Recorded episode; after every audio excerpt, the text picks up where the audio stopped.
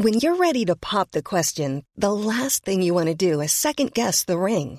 At Bluenile.com, you can design a one of a kind ring with the ease and convenience of shopping online. Choose your diamond and setting. When you find the one, you'll get it delivered right to your door. Go to Bluenile.com and use promo code LISTEN to get $50 off your purchase of $500 or more. That's code LISTEN at Bluenile.com for $50 off your purchase.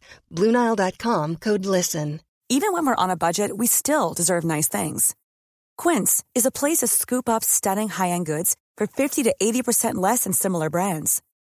They have buttery soft cashmere sweaters starting at $50, luxurious Italian leather bags, and so much more.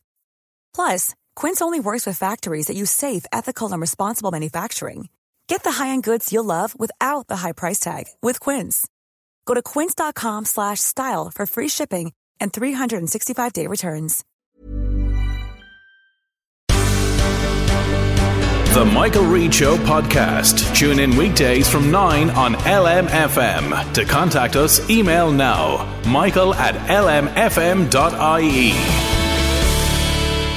Tuesday morning, the 28th of September. Good morning, with much debate and discussion from now till 11am. This is Michael Reade on LMFM. The Simon Communities of Ireland has launched its annual Simon Week. The theme this year is Not Good Enough end homelessness now. 8,000 people in homelessness is just not good enough. Simon's Wayne Stanley. The crisis in housing stems from availability. The demand is greater than the supply. This has pushed up the cost of housing while renting has become an unaffordable option for many. And we absolutely need rents to be affordable. We also need them to be viable. Any new measure should be fair. Any new measure must be capable of withstanding legal challenge too, including a constitutional challenge. In relation to supply, I think we can all accept that there are acute pressures in the rental market right now. The Minister for Housing, Darragh O'Brien, is committed to providing housing for all by 2030. One of the cornerstones, though, of Housing for All is also the introduction of the new form of tenure cost rental. And between now and 2030, we intend to deliver at least 18,000, not 2,000, 18,000 cost rental homes, which means that tenants pay the cost of delivering, maintaining, and managing the homes only. Housing for All plans to deliver some 33,000 housing units per year each year for the next 10 years. 17,000 are going to be private sector, which is subject to change. That may or may not happen. But I think it's the, the social housing is the one area where we know the positive from the plan is we have the funding. Uh, we know that we have land because an audit was done. We did an audit in 2018, and there's land capacity for around 40, over 49,000 dwellings at old densities, just in local authorities. So we have the two critical aspects of funding and find funding and land for delivery. This is housing expert and architect Mel Reynolds, who was speaking yesterday at a virtual conference organised by Simon. Reynolds highlighted the failure of local authorities to reach housing targets in the past. Under the Rebuilding Ireland plan, just 12% of what had been promised in the four and a half years up to 2020 were delivered. A critical target there was 50,000 social homes to be built. An ambitious target but in the four and a half years of rebuilding Ireland, the total output of local authorities was 4,326 dwellings. That's it. And in addition, approved housing bodies built about 1,400. So you're looking at around 12% of the land capacity was used by local authorities in that four and a half year period. Architect Orla Hegarty said the government needed to move away from the supply, supply, supply mantra. We need to move towards affordability the crisis in housing is in affordability. It's in people losing their homes because they can't afford them. It's in people not moving on or moving into better housing because they can't afford it. It's in overcrowding, which has public health implications. Uh, people not taking up educational employment or not availing of them fully because they can't afford housing. Affording housing is something that has eluded these people who have sought help from the Simon communities. I tried to get sober many times before but it didn't work out.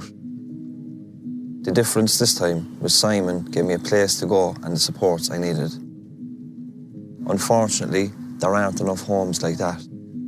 In my experience, a home is the answer to homelessness. The conversation about the housing crisis seems to be never ending. Promises are made and nothing comes of it. You can wait there all day long and you're told there's no beds left. The system just keeps knocking you down But there's only so many times you can get knocked down before you don't get back up. Some of uh, the voices uh, from a video promoting uh, Simon Week uh, 2021. Wayne Stanley, who's head of policy and communications at Simon Communities of Ireland, joins us now.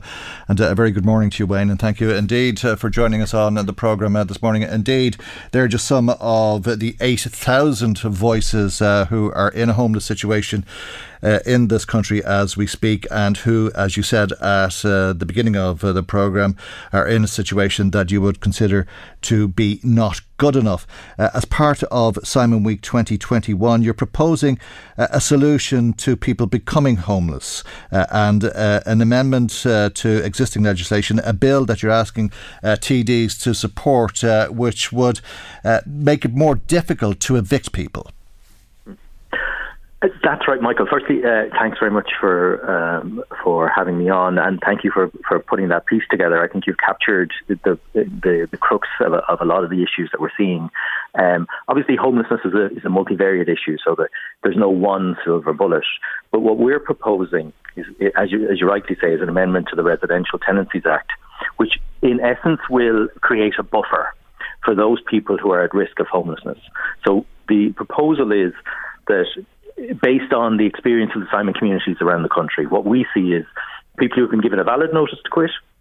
They are, you know, they're looking around, trying to find a place, uh, a new home for themselves where they can move into. Uh, they've no uh, perception or anticipation that they're going to experience homelessness. Like homelessness is it, it's something, it's an experience people think isn't going to happen to them, but they're in the midst of a crisis of trying to get a place. Uh, it comes to the last week and they realise the depths of the crisis they're in, and they're presenting to their local authority or presenting to the Simon community. And that gives us a very short window of time to support them uh, to find alternative accommodation, and too many of those people end up in homelessness. So, what we're proposing is if that person presents to their local authority, the local authority does an assessment with them and they decide, yes, this person is at imminent risk of homelessness, that triggers a 12 week extension to their notice to quit.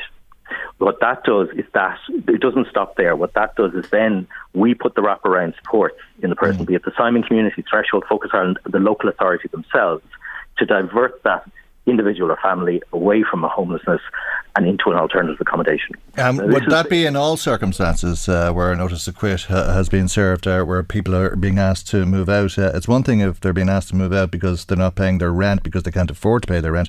Uh, there are other circumstances uh, which landlords, in particular, might find objectionable if somebody was engaging in antisocial behaviour or drug dealing or something else like oh, that. Oh yeah, it, I mean there is a, a balancing provision in it, which you know, which which deals with those kind of sort of shall we say, uh, antisocial behaviour issues, mm-hmm. where there is a risk to the community in the person or the or to the to the landlord in the, in the person remaining in the in the property.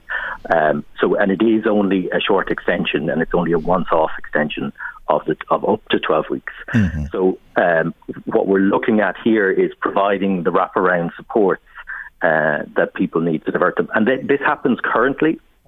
Um, and at the moment, the best figures we have are for the Dublin region, where uh, between 55 and 60 percent of particularly families who present to the local authority are diverted into homeless into uh, alternative accommodation. So what we're attempting to do with this is to push that number up to 70 or 80 percent, and we draw our inspiration from the previous 18 months when we had the moratorium on evictions and the moratorium on rent increases, mm. as it was a really strong preventative measure. That meant that we saw a, a a significant fall in homelessness of 17 or 18 percent overall. Um, and we want to draw inspiration from that and say, okay, how can we replicate that? How can we get ahead of this homeless crisis and start to push those numbers down right now while we wait for the housing stock to come online? And that has a natural impact yeah. of slowing down the flow of people into homelessness. Yeah, when you can't uh, evict people, people don't get evicted. And if they don't get evicted, they don't end up homeless. Uh, but do they pay their rent? Oh, absolutely, and that, that would obviously be the, the opposite. They would have to continue paying the rent. They would have to continue to honour their uh, their their tenancy agreement. You know, th- this is a situation where I mean, there are occasions when um, we have it that somebody might present who's gotten into arrears because basically they can't afford their rent. Uh, and what we do is uh, plug them into the local authority, and the local authority supports them to a half payment um, which the landlord takes on, and we're actually able to prevent the person from having to leave the home they're in, and that's a really positive mm. outcome. So, um, and and that would uh, likely be in that uh, that that total, and perhaps there could be an opportunity to to uh, within that provision to do that kind of work as well. But really, what we're talking about here is the those efforts that are made to divert people into new accommodation. I, I think uh, the quote that we heard uh, from Orla Hegarty was very interesting, and all the more interesting uh, in the week that's in it, given uh, that she said the mantra of supply, supply, supply has has to stop uh, and change into one of making housing affordable, and that affordability is the key because there's a very good example of that in particular, as I say this week with student accommodation, where there is the supply uh, but that supply has been taken uh, out of uh, the students. Uh, options because uh, that uh, housing has become unaffordable because of the planning status. Yeah, so I think what Orla has tapped into, and I, and I think I don't think she was making in any way making the case mm. that we hmm. don't need to build more homes. No, but I think what she's saying is, as, as we look at our housing policy, what the, we have a number of levers that the government and local authorities can pull to try and uh, increase supply and and and uh, impact uh, the, the building sector, uh, and that includes building themselves. And I think what she has been saying for some time, and, and the Simon community would agree with her, and also have been saying it for some time, is that the crux of this, in terms of the sharp end, particularly when it comes to homelessness, is that if there isn't affordability, people are going to continue to be evicted and they are going to end up in homelessness. Mm. Uh, and the prices that are, are being asked are, are just beyond uh, the reach of so many people. Uh, and uh, I mean, th- sorry, my, uh, sorry to cut across you, but yeah. that, that came out. I mean, in some of the figures that uh, the, the, the speakers presented in that in that first panel. Um, they were looking at in, in the again around the country were looking at maybe a, only a third of the population could now afford their accommodation. So we'll end up that mm. the, the, state will be through things mechanisms like HAP and mm. leasing uh, and such like will be accommodating or supporting people. who are almost 66% of the population based mm. on incomes where we are now and the cost of housing. Okay, uh, but that gives a, a, false impression as well of uh, the extent of homelessness in this country. It's about 8,000 at the moment, but there's the hidden homeless uh, who appear not to be accounted for in this Housing for All plan uh, because they're the people who can't uh, afford to, to, move out uh, and they have a roof over their heads, but they may be living with their parents or, or somebody else or, or, sleeping on couches and couch yeah. surfing and the like. That's a, that's a critically important point. I mean, one of the things I would say is for people who are perhaps listeners who are who are there, who are maybe a bit older, and their thirty-year-old uh, son is in their attic with their with their child, with his partner and child, mm. trying to desperately trying to find a, a place. The reason that they're there and they're struggling are the same reasons that we have the level of homelessness that we have. It's all in the housing system, and mm. that's what needs to change. What Simon Week this year as I say, there's no silver bullet. This is a multifaceted uh, problem. Mm. But Simon this year is about the prevention because uh, those 8,000 people in homelessness isn't good enough, and we need to start driving that down. And one of the ways we can do that is focusing for now in the immediacy on prevention. Uh, and supporting people out of homelessness as quickly as we can, but we do need to ramp up building. Okay. And, uh, uh, and, affordability. and affordability. Is that cost rental scheme in Balbriggan that the Minister was speaking about uh, uh, an example of how housing can be made affordable? Yeah, I think uh, cost. I mean, there are uh, concerns around uh, the costings that, that Mel Reynolds raised, but there are a number of ways of addressing that in, in, the, in the Simon Community view that hopefully the, the housing agency and the department will be looking at. And that can be everything from looking at how we fund uh, these things, looking at land costs, um, to make sure that they're available, those properties are available within uh, price that uh, people that it is is truly affordable. Okay, we have to leave it there for the moment. Wayne, thank you indeed for joining us this morning. Though that's Wayne Thanks, Stanley, who's head of policy and communications at uh, the Simon Communities of Ireland. Michael Reade on LMFM. Now, as you've been hearing over the course of uh, the last number of uh, days, uh, there's a, a, lot of concern about the future of Our Lady's Hospital in Navan. There's a lot of concern that the emergency department is about to close and be replaced by a medical assessment unit, and with that, we'll see the closure of the hospital's ICU beds. As a result, a number of TDs are hoping to have uh, the issue debated in the Dáil this evening. A protest is to take place outside of uh, the Dáil at noon on Thursday, and the Save Navan Hospital Group are planning to meet on Thursday evening. Let's uh, speak uh, to local TD and Minister of State Damien English, who's on the line. Good morning to you, Minister, and thank you indeed uh, for joining us on the programme this morning. Oh, Michael, thanks for having me on. Have you been able to determine what the plan is? Yes, Michael, just to be absolutely clear, there is no change happening in Navan Hospital. Navan Hospital is open, A&E is open, ICU is open, and the hospital is as busy as ever. And I'm glad to have the chance to come on today to reassure people because I've had people ringing me over the weekend concerned that it was closing or something was changing, and I want to absolutely confirm that it's not, and there's no change. And so, just to be absolutely clear on that, and there was a, statement made last week in the Dáil that the ICU was closed. It, it wasn't closed. It was empty because there was no patient sick enough to be in it on that particular day. And that's the facts. And I'd rather people would check facts rather than spin them out for some other agenda. So just to be clear and to reassure everybody, Navan A&E is open. ICU is open, orthopedics is open, medical is open, the hospital and the staff there, we all know the job they do all the time, but more so over the last 18 months. It's a fabulous local asset, and a, in my view, I've always said it, it's a major national asset because we know the quality of the care there and the orthopaedic and the coronary care. So it's not under threat. It's not closing. Uh, and it is fair to say, Michael, and, and you touched on this in your programme yesterday, because I got a chance to listen back to you, that there is a document there for the last eight or nine years about future changes of Navan Hospital. I'm happy to go into all that you in a moment. But just to say, if ever any hospital group, any HSE, or anybody wants to implement any change like that for Navan Hospital, it has to involve full conversation with everybody to make sure for all of us that we believe it's a better health service they're talking about. And that conversation will absolutely happen in public with you, with me, and everybody else, and should be led by all our doctors and our GPs and let them all feed into it. That's sometime in the distance, if, if ever. And you and I, Michael, have had this conversation probably numerous times over the last 20 years. I have always got assurances for any minister that I've worked with in health, James Reilly, Leo Varadkar, Simon Harris, Simon Harris, Stephen Donnelly, that there are no changes for Navan Hospital because the capacity is not in the system to take our patients anywhere else.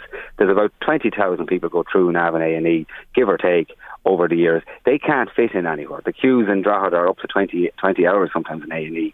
Same in Blanchardstown and other places as well. Our patients can't fit in anywhere else. There's no other capacity put in place.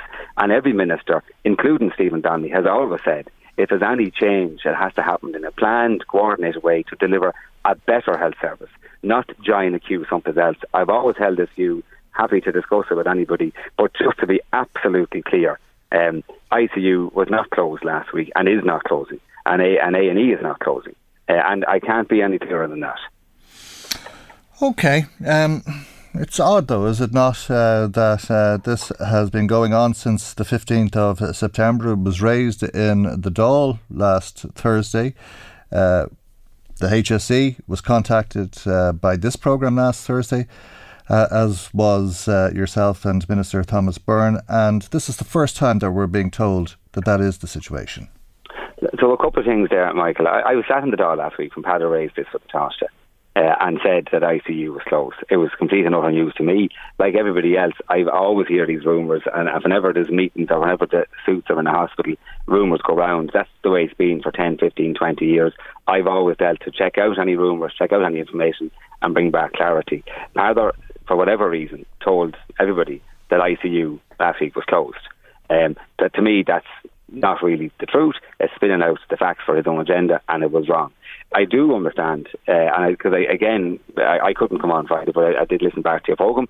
Uh, and Thomas Byrne did send in a message to tell you it wasn't true. Now I understand Thomas is an American and so on, but the message was sent through to you. The H, the PQ that was answered again is the exact same answer that's been given for years. Mm. There is no change. But Michael, it, it is. Well, no, I think the true. PQ, the answer to the PQ, in, in fairness, Minister, did say uh, that uh, there was going to be an enhanced role for the Mater in terms of dealing with people who would have otherwise been seen in Navan, did it not? Yes, and, so, yeah. and to be clear, mm. Michael, to me, I'm very proud of our relationship with the Mater. Something that I was part of making sure it happened that we built up our relationship with the Mater Hospital, and a lot of the Mater staff come down and work in Navan on a weekly basis. Something that I think is a brilliant uh, service and asset to our county for the benefit of our health patients. That's something that I've worked on. It's something that's been developed over the last number of years, and that position has been the position now for seven or eight years. Okay. That the Navan and the Mater Hospital work together, and uh, and every PQ has been answered because I've sat with minister after minister on this topic. It says the same thing, that, and they all talk about at um, sometime in the future there might need to be changes and rearrangement, reconfiguration of services. They've always said that. That's the HSE policy for donkeys of years. Um, I've been at meeting after meeting after meeting, and I've always said, guys, uh, where's the capacity? Uh, it's important that the best service possible is for the patients that I represent in Navan and the whole of County Meath right throughout. And that's something I'll always hold that line, always hold that okay. view. And I've always said to them, show me the better health service. And, right. and likewise, well, um, we've had some consultants who've come to the various hospital campaigns over the years and said the same that when it's appropriate, if someone can show us there's better better services, a better change, better outcomes, that's something we have to look at and consider. And in public, with in conversation with yourself on this program, which is a great place to do it, whenever that is envisaged. But there's no change imminent. There's no change happening overnight, and A and E is open and was open last week, and so was ICU. Well, and to be very clear on that. In fairness, Minister, we know that they're open. The fear is well, that well, the, the fear is that there's imminent closure. And can you explain to us why the HSE has declined? The opportunity to answer three very simple, specific questions. and that's a and that's a fair point, Michael. And I think the HSE should, should absolutely come on. Uh, I mean, like I, I've had the benefit of, of, talking to plenty of people in the health service over over all the years and mm. constant mm. engagement around this. But just to be clear, Michael, I want to make something out to you. I know you have not said it's closing, but I had patients and people ringing me over the weekend who actually genuinely thought. Uh, that it was closed, and, and and my fear is, and I've always said this for years in many mm. public statements, that we should never talk down our hospital because what's keeping our hospital. Sorry, Michael, I want to finish my please one sec. What's keeping our hospital at the standard it's at, and uh, we got reinvestment in the A&E and so on, is because people are going there in their thousands and voting with their feet to use it, and that's important. So any misinformation that something is closed or closing is not good. I'm happy to say to you, yes, uh, the HSE have a policy document there for the last 10 or 15 mm-hmm. years mm-hmm. that they would like to see changes there. I'm not anyway denying that, but I've always said as a local team. Well, there's a HIQA report that goes back to 2010, and then there's that report to the smaller hospitals uh, framework. In 2013. Uh, 13. Yeah, and, so that's yeah. eight years ago. Now, we asked the HSE, uh, will the emergency department hours in the hospital be reduced? Uh, in the first instance, and when is that plan to take effect? We also asked, will the emergency department close entirely and when? And we also asked, what is the future for ICU in the hospital? And the HSE said we've nothing to say in response to those questions. But what yeah, the H- but, but what the HSE did say before that was that Navan has a vital role to play in the hospital group managing routine, urgent or planned care locally. But they said more complex care will be managed in larger hospitals. And that means the Mater in this instance. And they also said that they're developing an implementation plan for reconfiguration at Navan.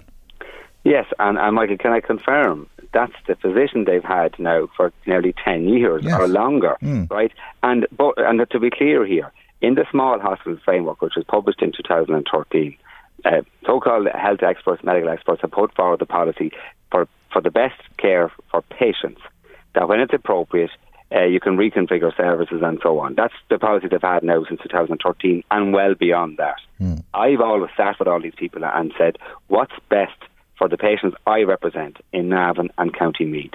And it's certainly not best that they join a queue someplace else. And every minister has always said the same. Mm. If you want to reconfigure any services, and in Stephen Donnelly said the same as this, Minister Harris said the same, the Radcliffe James Reilly have always said uh, to me in all my discussions and all my meetings on the hospital, which I've had many of over the years, that there's no capacity in the system for any changes there. And and, and Michael, I would t- I would agree with you on this. I think the HSE absolutely um, need to discuss and our medics and all that publicly uh, any changes they want to envisage in the f- into the future, and if ever they want to change anything, and I mean if ever, that has to be fully discussed with all of us, with all the patients, with all the doctors, all the local GPs. I would take my guidance, my advice from all our local GPs and our local health personnel who treat and look after the patients of County Meath. Uh, and they have to be involved in any, if ever, any changes. Mm. But it's not untrue to say the HSE have had that similar policy now for 15 or 20 years. All I can say to you is my job as a TD mm. is to make sure we have the best health service for people I represent. And that's the view I've always taken and always will. And that's why under under my watch in government for the last seven or eight years, there's been no change, no negative change to NAV. There's been positive investment, A and E investment, theatre been capital works as well, constantly bringing in more staff, more services, and I'll stand over that. And that's the future for Navan Hospital. Has, it is a local and national asset and should always be seen that way. Has the HSE confirmed this to you? The HSE uh, have not confirmed any change to me, uh, uh and and because uh, there, there confirmed no to you that there will be no Donnelly, change. Has Stephen H- Donnelly has confirmed to me that there is no change and no change imminent. The, I, I, the, the HSE has confirmed to you that there will be no change, is it?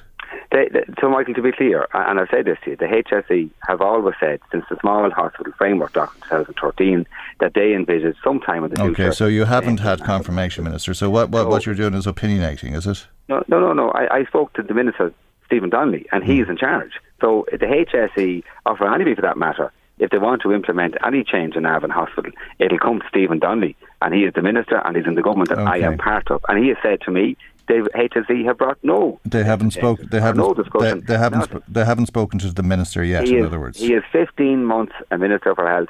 The HSE have not put in front of him any changes or discuss any changes at Navan Hospital. Okay. And he is very familiar with the situation. He knows the similar, similar situation Navan, like many other hospitals are, are in. He knows the great work that's going on there. And he confirmed to Peadar and PQs and every other which way the, the position that's been there for the no, he that, that's a, an interesting point. He, he didn't uh, because Peadar Tóibín asked the Taoiseach last week, who said he'd ask Stephen Donnelly. Peadar Tóibín told us yesterday that he didn't hear back from Stephen Donnelly. There was no response from the minister, no response from the Taoiseach subsequent to Thursday, up to yesterday at least. Yes, sorry, I, am referring to his, his, his answer on the record. That's right, on the 15th of September. Now, yeah. Uh, so, yeah. so, so, so the HSE, Stephen Donnelly has told you that the HSE has not brought this to him.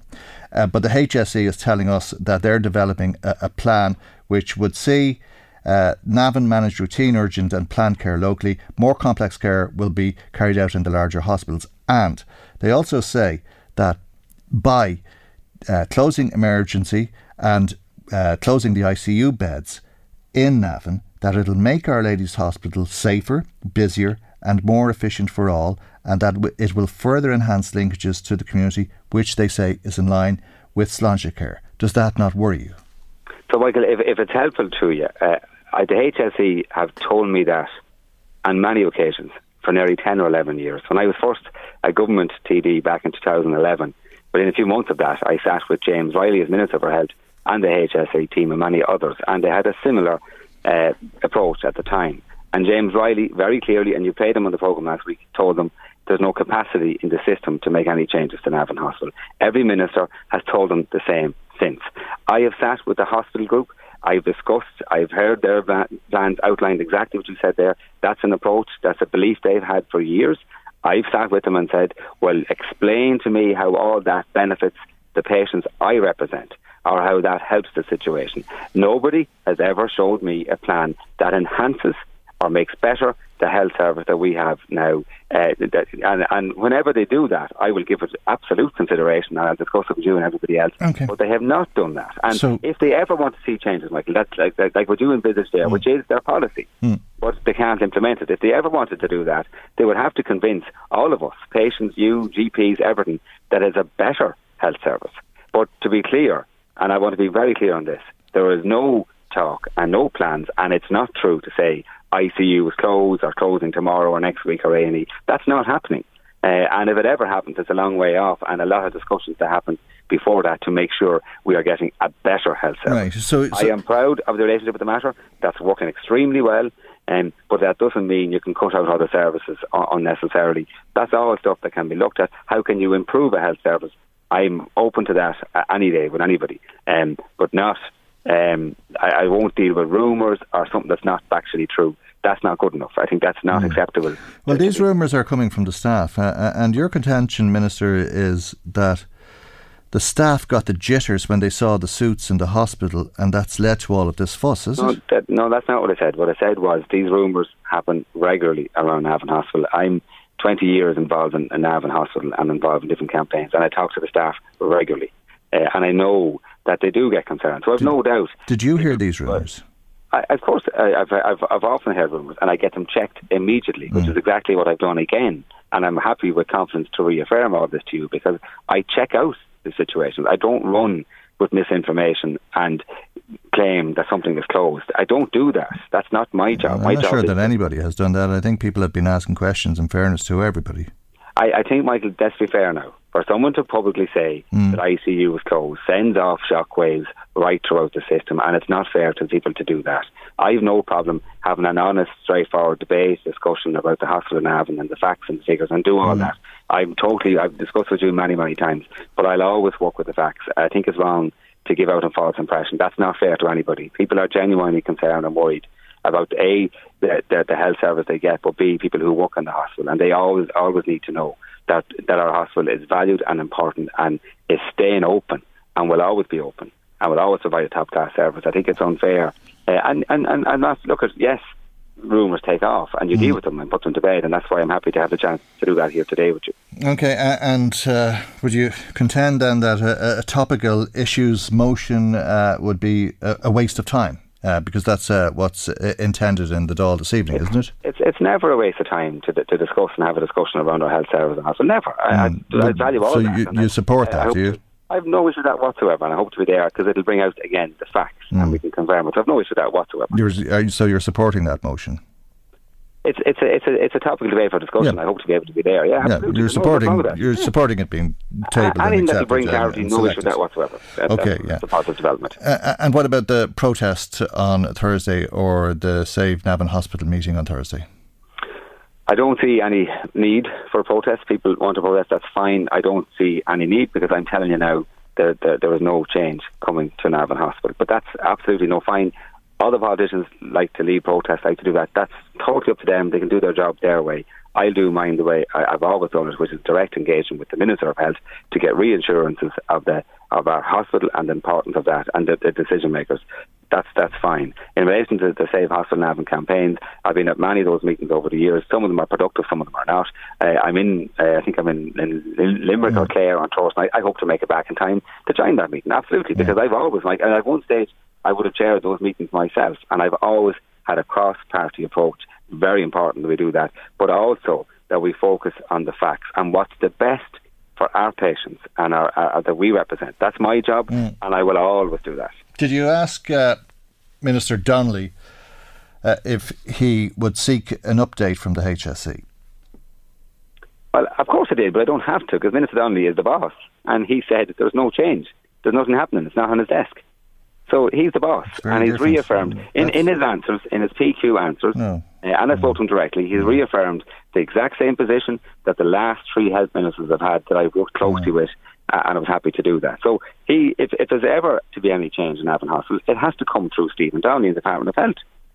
Um, but absolutely, uh, I've no problem uh, discussing this with the HSE again, and, and, and I'll seek meetings to reaffirm mm. all this. But Stephen Donnelly's the boss, and I, I'm happy to take his word for it because well, the plan hasn't changed. The plan hasn't changed, so the HSE you would expect would be at work trying to implement uh, the plan, which is now eight years old, uh, and then when the plan is finalised, th- that they would bring it to the minister's desk at that stage. Surely, be to God, that would be the sequence of events. I mean, the minister has a huge portfolio, and he, he couldn't be micromanaging uh, everything on that scale. Uh, so uh, it, it's quite possible that there is work because the HSE says there is work. Uh, so, that so is underway, that they're developing yeah, I, a plan. And like that, that's a very fair question. And, and what I, what I'll say to you is the plan that was set out in that document, 2013. Uh, into, you know, it, it involves if that was ever to happen, it would involve in a lot of investment in building up services and capacity all around us, mm. in Blanchardstown and Drogheda, in Nav and the Mater, to be able to absorb the number of patients who go through Navan A and E. Mm. You can, you and I can clearly see mm. that investment has not happened. We're nowhere near that. So you can have all the plans on paper you want, which might sound.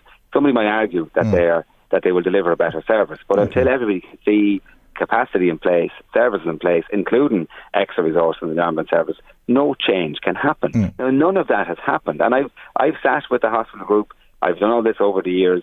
I've discussed all this with them, and they've never been able to show me an investment plan to deliver all this and make it happen. So mm. there's no plan afoot. It can't happen. Okay, and but that's what but, the health ministers have repeatedly said. But you do understand that it's been very hard to understand what the HSE has been communicating or not communicating, and that it hasn't. You said yourself uh, they should be answering the questions.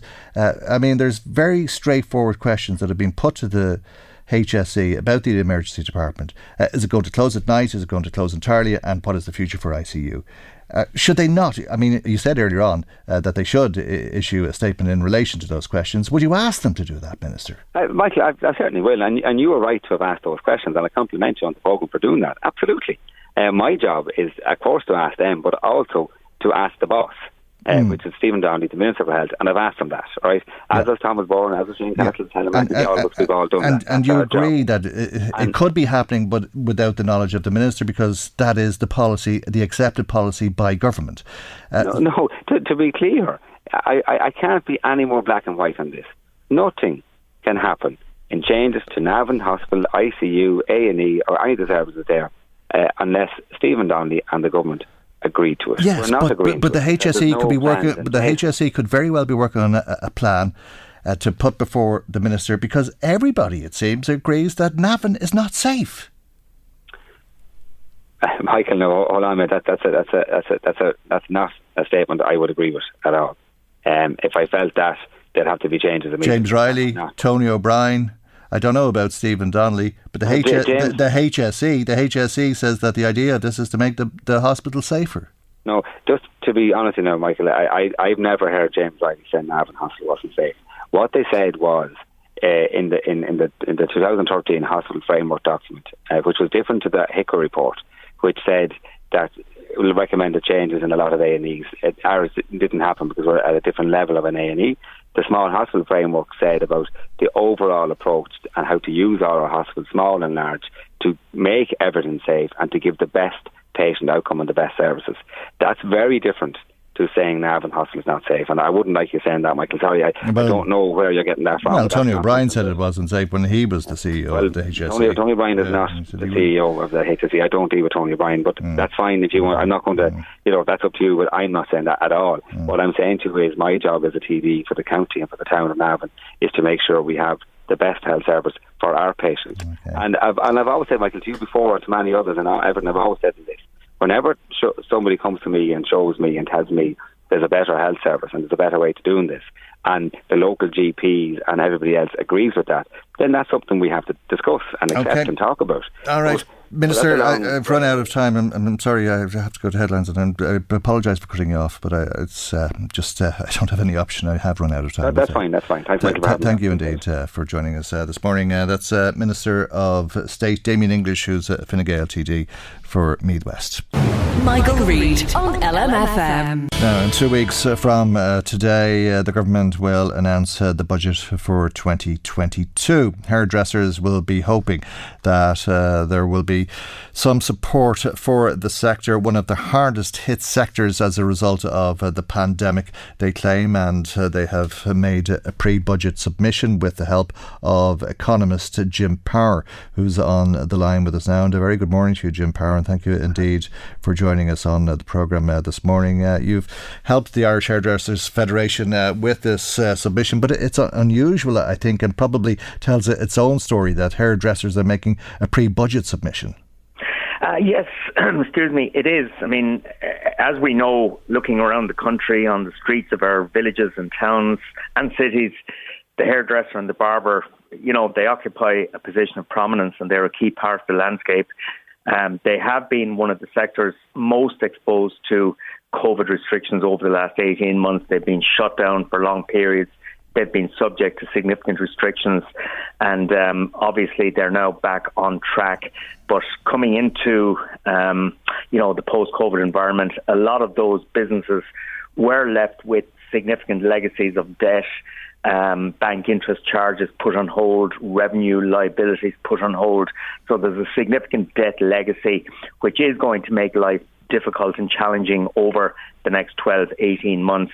And um, it's that's the sort of backdrop for the preparation of a pre-budget submission for the hairdressers. As you say, mm. uh, it's probably not something we see every year, but in the current circumstances, the sector feels pretty pressurised and wants to get as much support as possible. Indeed, as do um, many other small businesses that were most exposed to COVID lockdown. Are they back on track? Uh, because I, I thought the problems they have are similar to maybe a, a, lot of other small businesses, but compounded by other factors like we all developed different hairstyles or different ways of cutting our hair. Uh, particularly men are cutting their own hair, women are, are growing their hair perhaps, uh, but there's also the nixer. Uh, end of it uh, as well, uh, and that during lockdowns, hairdressers were cutting people's hair at home, and that continues to some extent. Uh, y- yes, it does actually. And I did a piece of work on the sector about three years ago at this stage, and I estimate at that stage that the informal economy was equivalent to around 30 to 40 percent of the turnover of the legitimate hairdressing economy. So the, the Nixer thing and the informal economy was always part of this sector, but it has been exacerbated by COVID 19 because, as you described there, uh, people's habits have changed. You know, people are cutting their own hair. Um, they're going to friends to get their hair cut. Some people have let the hair grow, etc., etc. So uh, that does compound the problem. And of course, um, a lot of people would have discovered during COVID um, people operating in the informal economy, and they'll stick with them. So that is at the expense of the legitimate sector because the legitimate sector, you know, has to comply with regulations, it has to pay tax and so on. And they're now increasingly competing with a part of the sector uh, that doesn't pay tax or that is not subject to regulation. So, uh, and of course, from the Revenue Commission's perspective, there is also a significant loss of revenue as a result of that. So, yeah, the informal yeah. economy just does compound the difficulties facing the sector at the moment. And we're still um, not back I'm, to normal. I mean, we're still not completely out of uh, the restrictions. Uh, and uh, I know that nightlife is one of uh, the problems uh, that uh, the sector will cite in terms of why they're seeing a, a, drop in business. And I suppose that people aren't going to nightclubs or, or socialising in the way that they used to. They're not getting dolled up in the way that they used to, and that includes hairdos. Well, it, it certainly does. If people aren't going out and socialising, which is the case still, uh, they're not going to get into hair done, but also um, people working from home. Uh, there's sort of less requirement to be looking well in the morning. Very true. So they're yeah. also, yeah. you know, so mm. there's a whole myriad of factors. Mm. I mean, you you could we're, we're talking about the hairdressing sector at the moment in relation to COVID, but actually the implications that we're now seeing for so many different sectors of the economy from COVID is quite extraordinary. And, and this legacy will take some time to work through. So that's why I think it's really important for a sector like the hairdressing sector that the government continues to recognise these difficulties um, and continues to provide support until they are firmly back on track. Um, you know, later mm. in 2022, one hopes. Okay, and to tell us uh, what the sector would hope to hear on Budget Day. Well, um, one of the very positive things that happened last year was that on the 1st of November 2020 until the 1st of September 22, the VAT rate for the sector was, and the hospitality sector as well, was cut from 13.5 to 9%. Um, the sector would like to see 9% becoming permanently embedded. Um, and, and it, you know, that, that would definitely, excuse me, help yeah. cash flow, help their competitiveness. Um, an issue for the sector back in March, to another issue back in March 2019, um, training rates for um, trainees in the hairdressing sector were abolished. So hairdressers taking on trainees were then um, obliged to pay higher wages, uh, pretty much the minimum wage or higher, depending on the category. So that acted as a significant disincentive for hairdressers taking on trainees, and as a consequence of that, we've seen less demand for trainees, and we're now starting to see staff shortages in the legitimate sector. Um, there's, there's also a huge issue around um, financial support to make hairdressing a sort of a viable career mm. with professional recognition, professional qualification, and so on.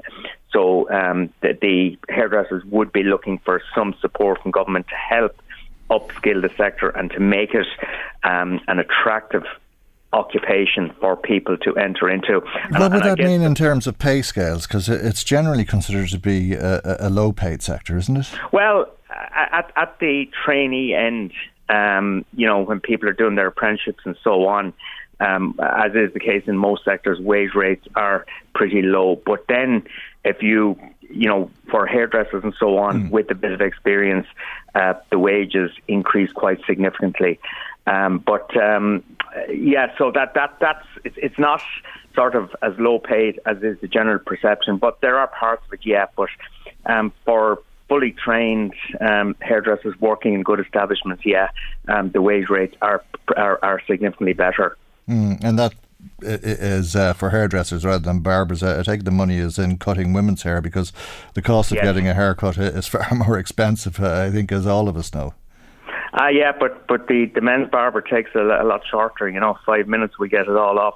Right. Whereas uh, the, the female takes significantly longer. That's right. my experience. As a business model, though, uh, I mean, is the money not in women's hair? Of course it is. I know. Yeah. I was only joking. Yeah. It, it is, okay. of course, because um, with the hair products and all that, that's where the margins are really. Yes. So as a mm. business model, very definitely, um, hairdressing is the lucrative end of the market. Mm. potentially.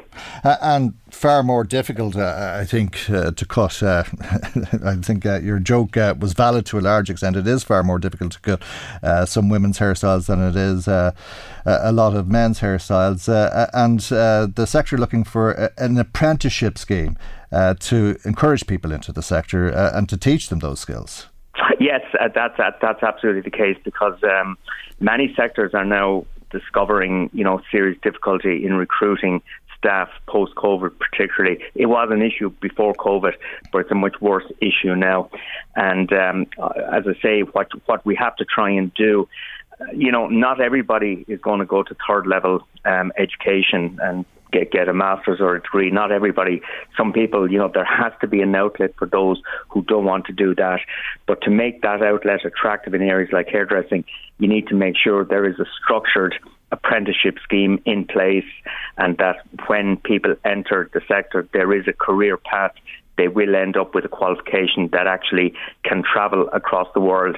And progress is being made. You know, apprenticeship schemes are being developed but it does need to be accelerated and it does need to be um, more widespread across the sector because what what what the sector wants to do, I was going to say we, I'm not in the sector, but what mm-hmm. the sector wants to do really is to uh, create as professional an image as possible that makes it an attractive career choice for people who want to go that route. Mm. And I, I take it. Uh the fewer hairdressers there are, the more expensive it uh, becomes to get your hair cut, uh, which is why it might be of interest to all of us uh, to see uh, support Indeed. in place. Uh, the two main things uh, that you're looking for is that VAT rate of 9% and an extension to the wage subsidy scheme, is it? yes, absolutely. The, um, the wage subsidy scheme should be I think, extended out to the end of 2022. Um, and at the moment, to qualify for the EWSS, you need to have your turnover down by 30% or more. Um, I think as those businesses come back, you know, the reduction turnover will be less than that. So I think a 15% threshold uh, would now be more appropriate as we emerge from COVID. So basically, what I'm saying is that over the next 12 months, as hopefully the economy and the sector returns to normality, that the EWSS can be gradually um, phased down, but it does need to remain in place because, as I said at the beginning of the interview, one of the issues for businesses like hairdressers is this legacy of debt they have been left with as a result of COVID 19. So um, they will need as much support as possible to work through that legacy of debt. And you know, the same thing applies to business in the hospitality sector, mm. non-essential retail, and so on. Um, and, and I think there is a sort of a moral and economic obligation here because these were the sectors that were most exposed to the restrictions that were in place to protect the health of the nation. Okay, we'll leave there for the moment. Thank you indeed uh, for joining us on uh, the program. You're very welcome. Thank That's, you. Uh, Jim Power, economist, uh, who has uh, been helping uh, the Irish Hairdressers Federation put their pre-budget submission together. An unusual pre-budget submission, if ever there was, and very much a sign of the times, the pandemic, and the lockdown and the challenges that small businesses in this country and I'm sure elsewhere have faced for that matter some comments now, and a, lot of comments coming to us, uh, and thanks to everybody in touch with us. Uh, Siobhan was in touch with us, uh, I think yesterday uh, on WhatsApp, uh, and uh, an interesting. comment from Siobhan because we were listening to the Taoiseach Leo Varadkar talk about tax cuts, which he said weren't tax cuts because somebody on 40,000 euro might get an increase of 800 euro next year. But if they didn't cut the tax, that was due on that 800, they'd only get 400 to take home. So the Taoiseach was saying that if they cut the tax, it wouldn't be a tax cut, it would be tax index indexation.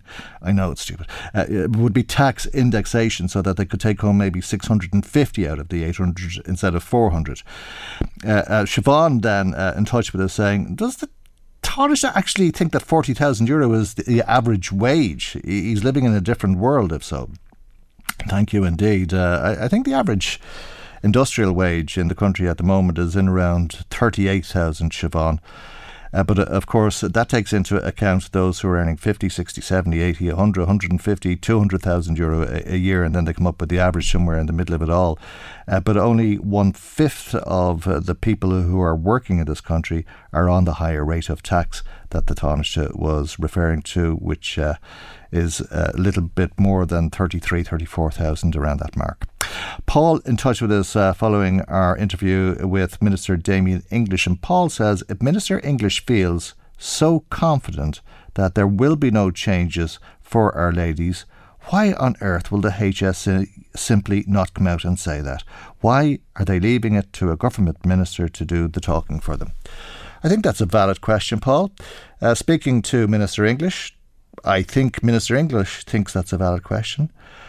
And um, perhaps the HSE uh, will come out with uh, more information or respond uh, to the very simple questions uh, that were put to them. Uh, the Minister said he'd asked them to do that.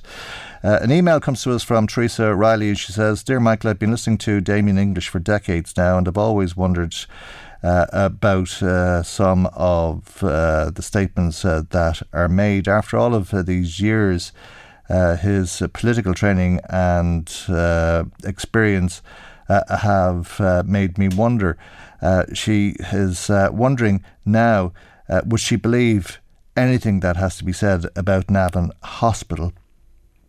it's long past time uh, that uh, uh, she's believed anything that she's been hearing from some politicians. Thanks, Teresa, for your email to the programme. Uh, Paddy Duffy in touch with us uh, about Jim Power, and he says, I hope uh, the hairdressers don't get a, a soft landing like uh, the soft landing that was predicted during the financial crisis. Uh, Ronnie McGrain in touch with us about the interview with the minister, and Ronnie says, Damien English spoke plain English. Can you not understand English? Thank you, Roddy. Thanks very much indeed. I think the minister did speak uh, plain English, and uh, I think he was very clear in what he was saying, which was that he believes uh, that there is no threat to the emergency department or the ICU status in Our Lady's Hospital in Navan. Uh, it'll be interesting to hear the reaction to that, particularly from the hospital, from the people working in the hospital who raised concerns with local representatives, including the minister. Okay, uh, thank you to everybody who has been in touch with us so far today. Michael, Reade on LMFM. I believe I can fly. I, I think R. Kelly may be in his prison cell wishing that was true. Uh, it's not true, uh, and it seems that a lot of the things he's been saying have not been true either. Uh, and I don't think we'll be hearing I Believe I Can Fly. I hope we won't be hearing I Believe I, I Can Fly on the radio ever again, in the same way that we don't hear Gary Glitter. Uh, on the radio, uh, and in the same way that we probably should never hear Michael Jackson on the radio. Uh, but R. Kelly has been convicted of some very serious crimes. There's no doubt about it that the challenges people have I beg your pardon. We should be able to hear now from uh, the prosecutor. This is uh, Gloria Allred. Today, R. Kelly has been convicted of very serious federal crimes.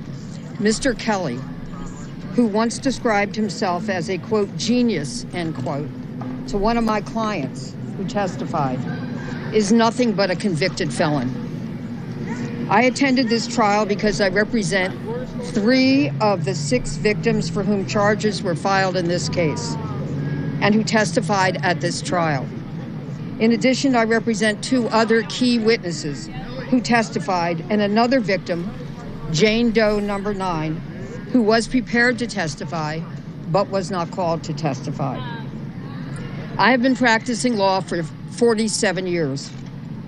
During this time, I have pursued many sexual predators who have committed crimes against women and children. Of all the predators that I have pursued, however, Mr. Kelly is the worst for many reasons. First, he used the power of his celebrity to recruit vulnerable underage girls for the purpose of sexually abusing them. These were not May October relationships, which is what his defense attorney wanted the jury to believe. These were crimes against children and some adults. Second, he used the power of his business enterprise and many of his inner circle employees to assist him and enable him in his plan and his scheme to lure his victims to him, isolate them, intimidate them, control them, indoctrinate them, punish them, shame them, and humiliate them targeting them, recruiting them, isolating them from their family and friends, forcing them to follow his abusive rules in order to control them, punishing them if they did not follow his rules to the letter, hitting them, threatening them, sexually assaulting them, giving many of them genital herpes, and victimizing them by recording many of their, them on child pornography tapes, is not treating them like gold. R. Kelly thought that he could get away with all of this, but he didn't. Because despite the fact that he thought he could control all of his victims, he was wrong. Many of his victims had the courage to speak up and tell their truth under oath in a court of law. I am very proud of my clients who agreed to testify in this case. I thank them for trusting me, law enforcement, and the jury to find the truth. My clients who testified fought through their fear and relived their painful experiences with R. Kelly and his enablers. R. Kelly's victims handled themselves with dignity and survived intense cross examination by the defense. Because of their courage and the outstanding work of federal agents and prosecutors in this case, justice has been done. Let this be a message to other celebrities who also use their fame to prey on their fans and others who are unfortunate enough to come into contact with them. You're also likely to face serious consequences for your criminal conduct. The issue is not if the law will catch up to you. The only question is when. Let's hope uh, that's uh, the case. Uh, that's the AG, Gloria Allred, uh, who helped uh, to prosecute uh, that monster that is R. Kelly, as we understand it now. Thanks to Isabel, who was in touch with us today about Our Lady's Hospital. Isabel says, Isabel says, all public representatives in County Meath should be ashamed of themselves if they allow the HSE to go forward with plans to downgrade the hospital. They should be fighting tooth and nail for Navan and protect it at all costs. Isabel says her mother was in Our Lady's a few months back and the level of care she received was first class and her treatment was excellent. Meath is a big county with an ever increasing population and we deserve to have our own hospital to service the county. Thanks, Isabel, for that. Mary, thank you for your call as well. And she says she'd like to believe what Damien English was saying about the future of uh, the hospital being secure, but unfortunately, she says, the deafening silence from the HSE does not fill her with confidence. Thank you indeed uh, for that uh, as well, and perhaps uh, we'll hear from the HSE later following the comments from the Minister and the Minister saying that he would ask the HSE to bring some clarity to the situation. Uh, and the Minister was very clear in what he had to say. There is no threat to the emergency department, there is no threat to ICU. Paddy said, keep that tape, you might need it later. Thanks uh, for that. John in touch saying, uh, would that statement from Damien English be like the one uh, we heard from Noel Dempsey when he said the IMF were not coming to town? Oh, we have uh, some cynical listeners, don't we? Thank you indeed. Uh, somebody in touch with us saying, I, I, know somebody who's waiting to see a doctor in the hospital in Navan since last January. What's the delay? Thanks uh, for asking. Thanks for your text for that matter. Uh, it's an awful long time an awful long time to be waiting. Uh, I doubt that it has anything to do with what we're talking about here, uh, and we do know that there's 907,000 people waiting on a hospital appointment, and that the consultants are saying that it'll take 14 years to get on top of it, given the extent of the problem as it stands. Jeremy McCullough in touch with us uh, saying uh, that uh, he doesn't have the patience to be listening to politicians saying, let me make it clear, or let's be clear. Do they all go to play school to learn that jargon?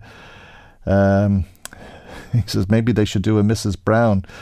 Uh, thanks uh, for that, Jer. Um, we'd uh, another text uh, then from somebody. It says the whole thing is a stunt a, a, stunt by Peadar Tóibín. He's always saying that Our Lady's Hospital is going to close. He's the one that's going on and on creating rumours. He should get a life. Thank you indeed for that particular comment. Uh, to us uh, this morning and in, in, indeed uh, for your text. Somebody else uh, in touch saying uh, the government should prioritise the energy crisis in the budget, not have a, a situation that a person tosses a coin into a meter. What will they do with their pension? Heat or eat this week will be a dilemma for many. The so called grey brigade of pensioners uh, could give a few of uh, these politicians some food for thought. Uh, and maybe they will come the next election, says our listener. Uh, Claire in County Meath says our government are pushing our ordinary and low paid out of all housing. Why wouldn't the prices and rents skyrocket? Look what our government. Uh, uh, are, are, doing and how rich those politicians are. I hope uh, you check the Irish Independent on Saturday uh, thank you, uh, who published a, a, wealth list of uh, and how wealthy some of uh, the politicians are. Thank you indeed, Claire, uh, for your text to the programme. Thanks indeed to everybody who has been in touch with us so far today. Michael, Reade on LMFM. And let's uh, talk uh, to Louise O'Reilly, Sinn Féin TD for Dublin Fingal and spokesperson on workers' rights, enterprise, uh, trade and employment about what appears almost certain to be another bank holiday, and indeed possibly more in terms of recognising the work uh, that many did, especially frontline workers, uh, in terms of getting us uh, through the pandemic. Good morning to you, Louise, and thank you indeed uh, for joining us on the programme this morning. There will be another public holiday, it seems. Uh, would you uh, feel that that's a, an appropriate thing to do to mark the pandemic? But I think the public holiday is something Sinn Féin have been calling for for a while. Um, and I think, you know, quite apart from the pandemic, we need to recognise that we're actually out of step with our European neighbours in terms of the number of public holidays that we have. So, I mean, it's a long time now since we've been calling for an additional public holiday to remember uh, 1916. And I think it, it is a good move uh, on behalf of the government, albeit um, a little belatedly. But I think it is uh, it is a welcome move uh, that they're considering now uh, bank holiday. I think it would be better mm. if they had a quick and focused discussion in private and then we're able to come out and, and announce an actual plan because I think this kind of drip feed and it might be a bank holiday and it might be something else mm-hmm. and you know we have the Taoiseach I think or the Taoiseach on the one hand saying that the plans are at a very advanced level and yet we, we, we hear kind of contradictory uh, leaks coming from uh, from around the government. So I think it's it's good that they now seem to be finally, after probably too long, but you're looking at something we can do about mm. that now. Did I hear uh, that a bank holiday could be worth twenty million to hospitality? Yes, right. indeed. Um, why don't we have one every week? well, I'm a big champion of the four day week, Michael. So I think that would be a very good idea. Mm. Uh, I, and I think if we were able to to look at, you know, and, and we've talked about this before a couple of times. Uh, Sinn Féin had proposed a voucher scheme uh, to stimulate the economy and to uh, and, and to put some money back in people's pockets so that there's a pandemic dividend, if you will, for for everybody. Mm. Um, a similar scheme has been launched in the north um, yesterday, and I think that is also a, a very that that would also be a very positive thing to say to people. Well, look, you know, we're, going to give people the capacity to put money back in the economy because we're not talking about massive sums of money, but we are talking about money that would be spent locally. So I want to see, you know, people being able to go and shop in Balbriggan and Skerries and Swords and Rush and Lusk and all of the local towns in my area mm. that they will have, you know, a few bob in their back pocket to do it. And I think the government should look very, very seriously at it. They did try to bring in a type of a voucher scheme. It, it didn't work. It was far too convoluted. Um, I think they've taken a much simpler approach in the north, and I'd like to mm. see that mirrored down here uh, as a recognition. It's very popular in the north. The website crashed, I think, didn't it? that was yes, and I mm. I think it's back up and running now. But yeah. again, that was just due to due to the, the level of, of demand, which is a good sign. It shows people are buying into it, as opposed to the, the government scheme, which people didn't buy into because the, the you know um, the, the, the scheme brought forward by Paschal Donohoe and Michael McGrath just didn't work. Um, it wasn't it wasn't user friendly in any way, shape, or form, and it only benefited kind of high earners and, and people who had uh, who were paying tax. There was nothing in mm. it for low income workers. So I'd like to see something that benefited everybody, and I know that that's not always the focus of this government, but I think they should really look at uh, at a scheme that will uh, that will benefit absolutely everybody. All right, uh, we'll talk about frontline workers maybe in a, a minute, but uh, let's talk about the idea of a bank holiday for everybody. Uh, should it be tied in with the pandemic to commemorate what we've been through, or, or not? Do you think? I think it's a good idea to have an additional bank holiday. As I've mm, said, we're behind. Yeah. Uh, you know, we're about three bank holidays mm. or public holidays behind yeah, everybody yeah, else. I just don't. Um, I really don't like the idea of it being uh, something to commemorate uh, the pandemic uh, because there's an awful lot of people who have gone through very hard times, and you know, uh, they'll be looking at empty chairs uh, come the birthdays and the Christmas and all of those other occasions, and then you get to the bank holiday, and it's a, a, a, another reminder or another day to mark the loss of that person when perhaps people are out celebrating uh, as they would be on St. Patrick's Day. I don't think it'd be like that, though. In fairness, a I bank holiday is a bank holiday. It's going to generate. Oh, it it's going it to generate twenty billion for every, hospitality. Yeah, but not it, every bank holiday is like St Patrick's Day, though. No, I know, but you might you might be it'd be a long weekend and people be off on their holidays type yeah. of thing. No, no, exactly. And I think we need to, to look sensitively at how we, we deal with it because, like collectively, we have been through a very traumatic experience. That's before we even get into the experience of our, our frontline workers. But but collectively, those of us who were not on on the front line and uh, have been through a very traumatic experience, and I wouldn't like to see the government do anything that would be offensive to people, especially those who, who've lost loved ones. And I'm thinking of people in, in my own family, um, you know, who, who won't be with us um, this Christmas and, and who weren't with us last Christmas and, and people who we lost to COVID. I think there has to be a sensitive remembrance. And I do think, you know, I mean, we have a fantastic president, Uachtarán na hÉireann Michael D. Higgins. I think he's a good man for uh, for these occasions. And I don't think it necessarily has to be like St. Patrick's Day, but I do think it's important that we would uh, sensitively uh, remember those people and, and also acknowledge what we have come through. Uh, you know, we, we've all been through a, a sort of a collective trauma, um, and I think it would be good to, to acknowledge that. And as I've said, we are out of step with other uh, European countries in terms of the number of public holidays that we have. So if we're going to begin the process of catching up, I think this is a good place to start. When should it be? Now, uh, we had looked for uh, for a bank holiday in April to commemorate uh, 1916. Um, my understanding is the government have said it might be before the end of the year, but this is the thing that's so infuriating is that they, they floated this idea. They say that the work is that the preparation is underway and a lot of the work is done, but then they don't come out and say. So, the Taoiseach has announced that he thinks it's going to be before the end of the year. Uh, I've had I've heard speculation about November, but I would like to just see the government come out today and make a definitive announcement and, and let us know what it is uh, that they are thinking uh, and, and what it, when it is that they think we should have this additional days, uh, mm. the public holiday. Okay. Um, the end of the year puts it uh, in the winter season, which isn't good for hospitality. April uh, might work uh, in, in, that sense. July seems the obvious time if you want to give a, a boost to that sector. Absolutely, and but th- this again is is one uh, that, that the government are going to have to come out and tell mm. us. They're, they're, saying they've done a huge amount of research into it, that their plans are at a very, a very, advanced stage. So let them let them come out and tell us what it is that they're going to do, um, so that we can have a look at it. But I do think you know it can't just be about stimulating the economy, although that's really really important. I think it should coincide with the issuing of uh, of vouchers, and we are going to keep putting the pressure on the government to adopt a similar scheme to that which was rolled out in the north. And I think that would be you know to, to coincide those two. But I think also it has to be uh, you know a time for sensitive um, reflection, and I think that, that that can be done. And I think a bit of effort yeah. needs to be put into making sure it's done right. Yeah, and the vouchers, what you're saying, 100 euro for children and 200 for adults. That was the original proposal, wasn't it? That was our proposal, yes, yeah. and uh, and I think that's a that's a, a good idea in as much as it's uh, it's equal for everybody, mm. so everybody gets a you know everybody gets a chance to uh, to have that additional bonus. But I also think you know the government accepted that there, there is uh, a merit in uh, a stimulus, and they accepted that it should be done.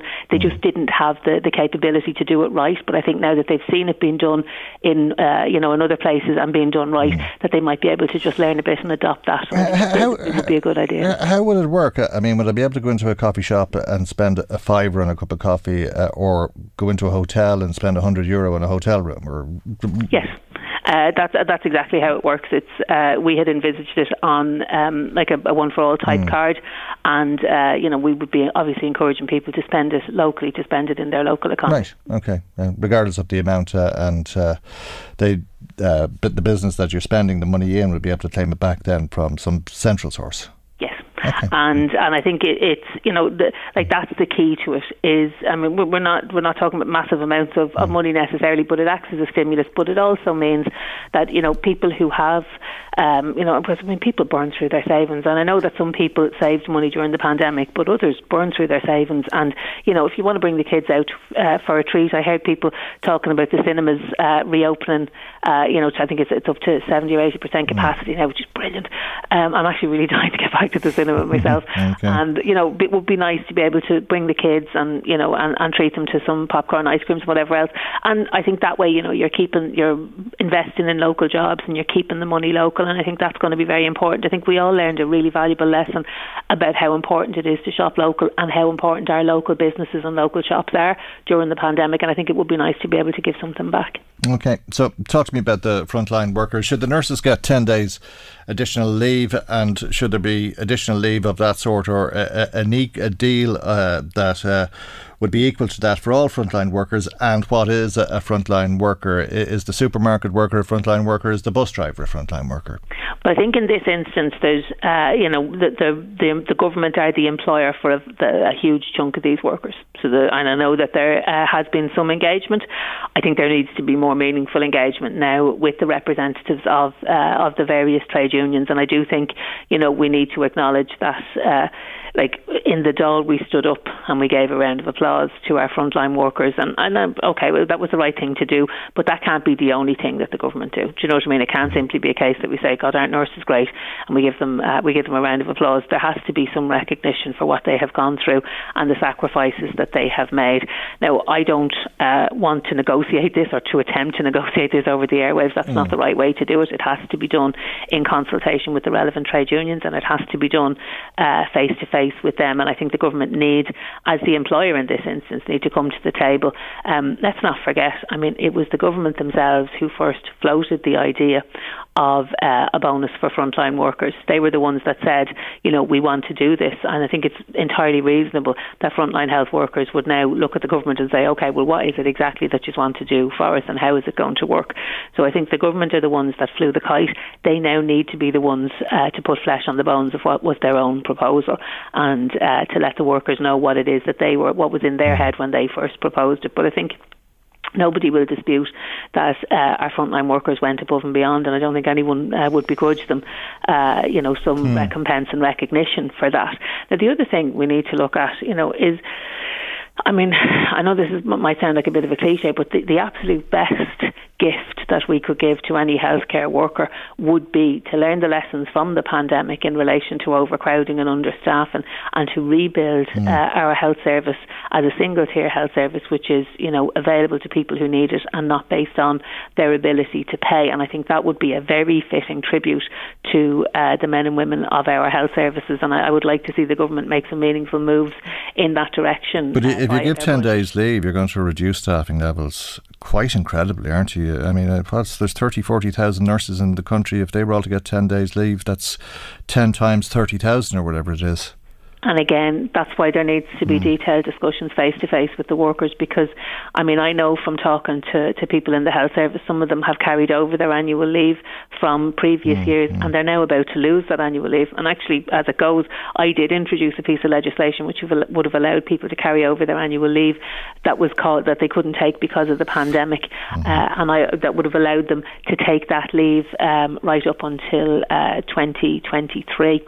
Um, and indeed, you know, we could even look at extending that just to make sure that they that they get to take all of the leave that they have. So I mean, you make a good point. If it is a case that it's only going to be leave, well, I don't think that's going to work for an awful lot of healthcare workers because if they do choose to take their leave, and, and I would encourage everyone to take all of their annual leave, but if they do uh, take their annual leave, they're they, they, they're not going to be comfortable doing that in a situation where they're leaving their their colleagues back on the wards short. And indeed, I mean, there are people in the health service who've carried over so much leave because they simply can't take it. So I think that's why there needs to be discussions with the workers because it has to be something that works for them. There's absolutely no value in the government saying to nurses, well, here we are, we're going to give you something. And the nurses then saying, well, look, that doesn't work for us. So I think that's why there needs to be that detailed uh, engagement. And I think that arising out of that, and I, I, do, to be fair to the government, I think the willingness is there to give uh, to give that recognition, but I think they need to talk directly to those workers so that it has meaning for them, so that it is something that they can actually use and it is something that will be uh, of benefit to them and also you know, we'll acknowledge what they what they went through and the work that they did when they went over and above, uh, you know, for yeah. all of us to keep mm-hmm. us all safe. Okay, we'll leave it there for the moment. Thank you indeed, as always. That's uh, Sinn Féin TD for Dublin Fingal, uh, Louise O'Reilly, who's her party's spokesperson uh, on workers' rights and employment. Michael, Reade on LMFM. Time now, as is usual, around this time on a Tuesday for our weekly visit to the Garda Crime Desk. As usual, there's a, a number of incidents which Gardaí are investigating locally, and perhaps you can assist with those investigations. Garda Claire Murphy of Trim Station joins us for this week's report, and we're going to begin in Collon. Uh, where Gardaí are investigating a burglary that happened on Friday of last week. That's correct, Michael. Gardaí in Slane are appealing for the public's assistance in relation to a burglary that took place in the Glass Allen area of Collon on Friday, the 24th September, between 3:30 and 3:45 p.m. In that short period of time, entry was gained via a back window, which had been damaged, and the house was ransacked. If you were in the area around this time and notice anything suspicious, you're asked to please contact Navan Garda Station on 046 90 Next uh, to Oldcastle, uh, where there's some property that has been lost uh, that you're hoping uh, can be reunited with its uh, proper owner. That's correct, Michael. Uh, Oldcastle Gardaí are investigating an incident that occurred on Saturday, September the 25th, whereby a man left SuperValu Oldcastle at approximately 4:30 p.m. He crossed the road at Barrack Street and walked towards the Bank of Ireland. During this time, he dropped an envelope containing a sum of cash. If anyone recovers an envelope with cash, please do the right thing and get in contact with Gardaí in Kells on 046 9280820. The owner would be happy to have it returned. I'm sure that's the case. Okay, we go to Enfield and a, a robbery there at a, a local garage. That's correct. Trim Gardaí are investigating a robbery at Applegreen Main Street, Enfield, at approximately 5 pm on Sunday, the 26th September. One man entered the garage, threatened staff with a knife, and stole a sum of cash from the till. He then left in the direction of Kinnegad. The suspect is described to be male and wearing a black jacket with a hood. If anyone was in the area at the time and can help in any way, please contact Gardaí here in Trim on 046 9431222. Okay, a pharmacy uh, that was broken into to report on next. This was in Ashbourne on Friday. Yes, Gardaí and Ashbourne are investigating a burglary at Adrian Dunn's pharmacy on Friday morning, the 24th of September, between the hours of 3am and 4am. The front door of the shop was forced open and a quantity of perfume was stolen. Anyone who may have information that could assist Gardaí in their investigation, please contact Ashbourne Garda Station on 01 801 0600. Uh, another burglary to report on and some valuable equipment taken. Uh, this is at Grangegeeth in Slane. Gardaí in Slane are appealing for information following a burglary that took place on Wednesday night into Thursday morning, the 23rd of September. A quad, cement mixer, and power washer were taken from a shed on the premises. If anyone saw anything suspicious in the Grangegeeth area of Slane or is offered property described in suspicious circumstances, please contact Navan Garda Station on 046 90 36100. Now, to a particularly brazen crime. Uh, this happened on uh, Port Beach uh, on Friday of last week. That's right, Michael. Gardaí and Clogherhead are investigating the theft from a vehicle on, for, uh, sorry, from a vehicle on Friday last, the 24th of September. The injured party had parked her car in the car park of Port Beach, Clogherhead, just before 2 p.m. She was standing on the sea, the sea edge, approximately 30 metres away, for around 15 minutes. When she returned to her car, the passenger window had been smashed and an iPad and MacBook had been stolen. If you were in the area around the time and noticed anything suspicious, please contact Drogheda Garda Station on 041 98 74200. Okay. They know no fear, as they say. Uh, we go to Drogheda next, uh, uh and uh, uh, another window broken on a vehicle there. Yes, Gardaí and Drogheda are again investigating criminal damage to a vehicle which was parked on North Strand, Drogheda, between 7pm and 10.30pm on Wednesday, the 22nd of September. The window of the vehicle was broken and the vehicle was entered. If you were in the area at this time and noticed anything suspicious, please contact Drogheda Garda Station on 041 Okay, well, before you leave us uh, this uh, September morning, uh, some road safety advice which comes with the time of the year that's in it. That's right, Michael.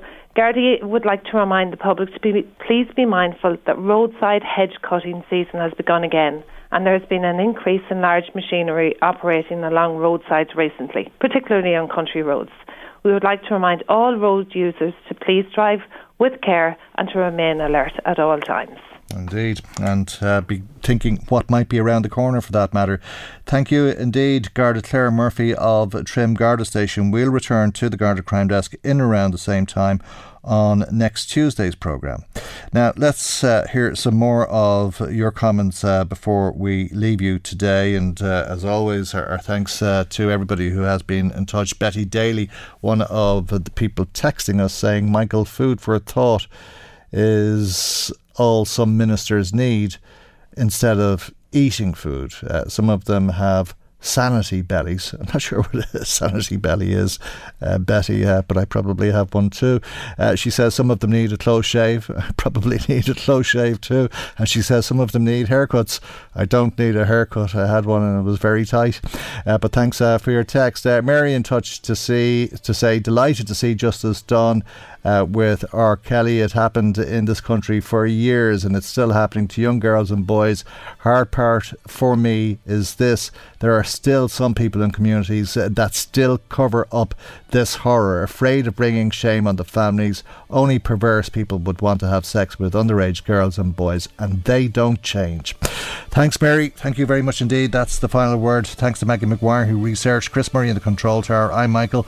God willing, we'll see you for our next programme tomorrow morning at 9am on LMFM. Good morning. Bye bye. The Michael Reade Show podcast. Tune in weekdays from 9 on LMFM. To contact us, email now michael at lmfm.ie. A lot can happen in the next three years. Like a chatbot may be your new best friend. But what won't change? Needing health insurance. United Healthcare Tri Term Medical Plans are available for these changing times Underwritten by Golden Rule Insurance Company, they offer budget-friendly, flexible coverage for people who are in between jobs or missed open enrollment. The plans last nearly three years in some states, with access to a nationwide network of doctors and hospitals. So for whatever tomorrow brings, United Healthcare Tri-Term Medical Plans may be for you. Learn more at uh1.com. It's that time of the year. Your vacation is coming up.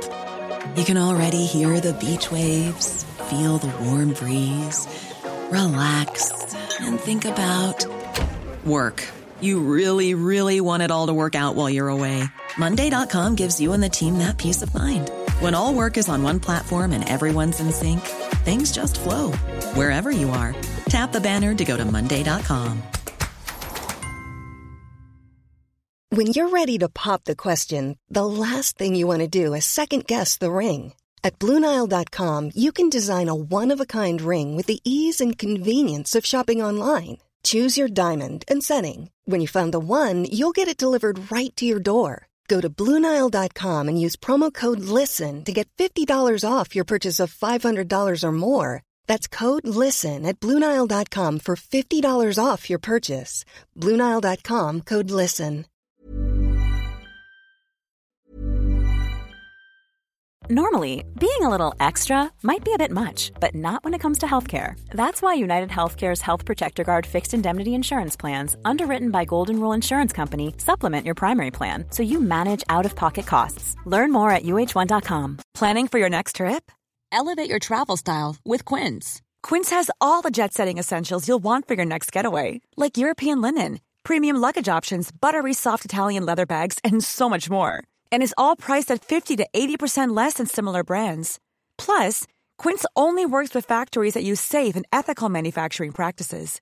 Pack your bags with high-quality essentials you'll be wearing for vacations to come with Quince. Go to quince.com/pack for free shipping and 365-day returns.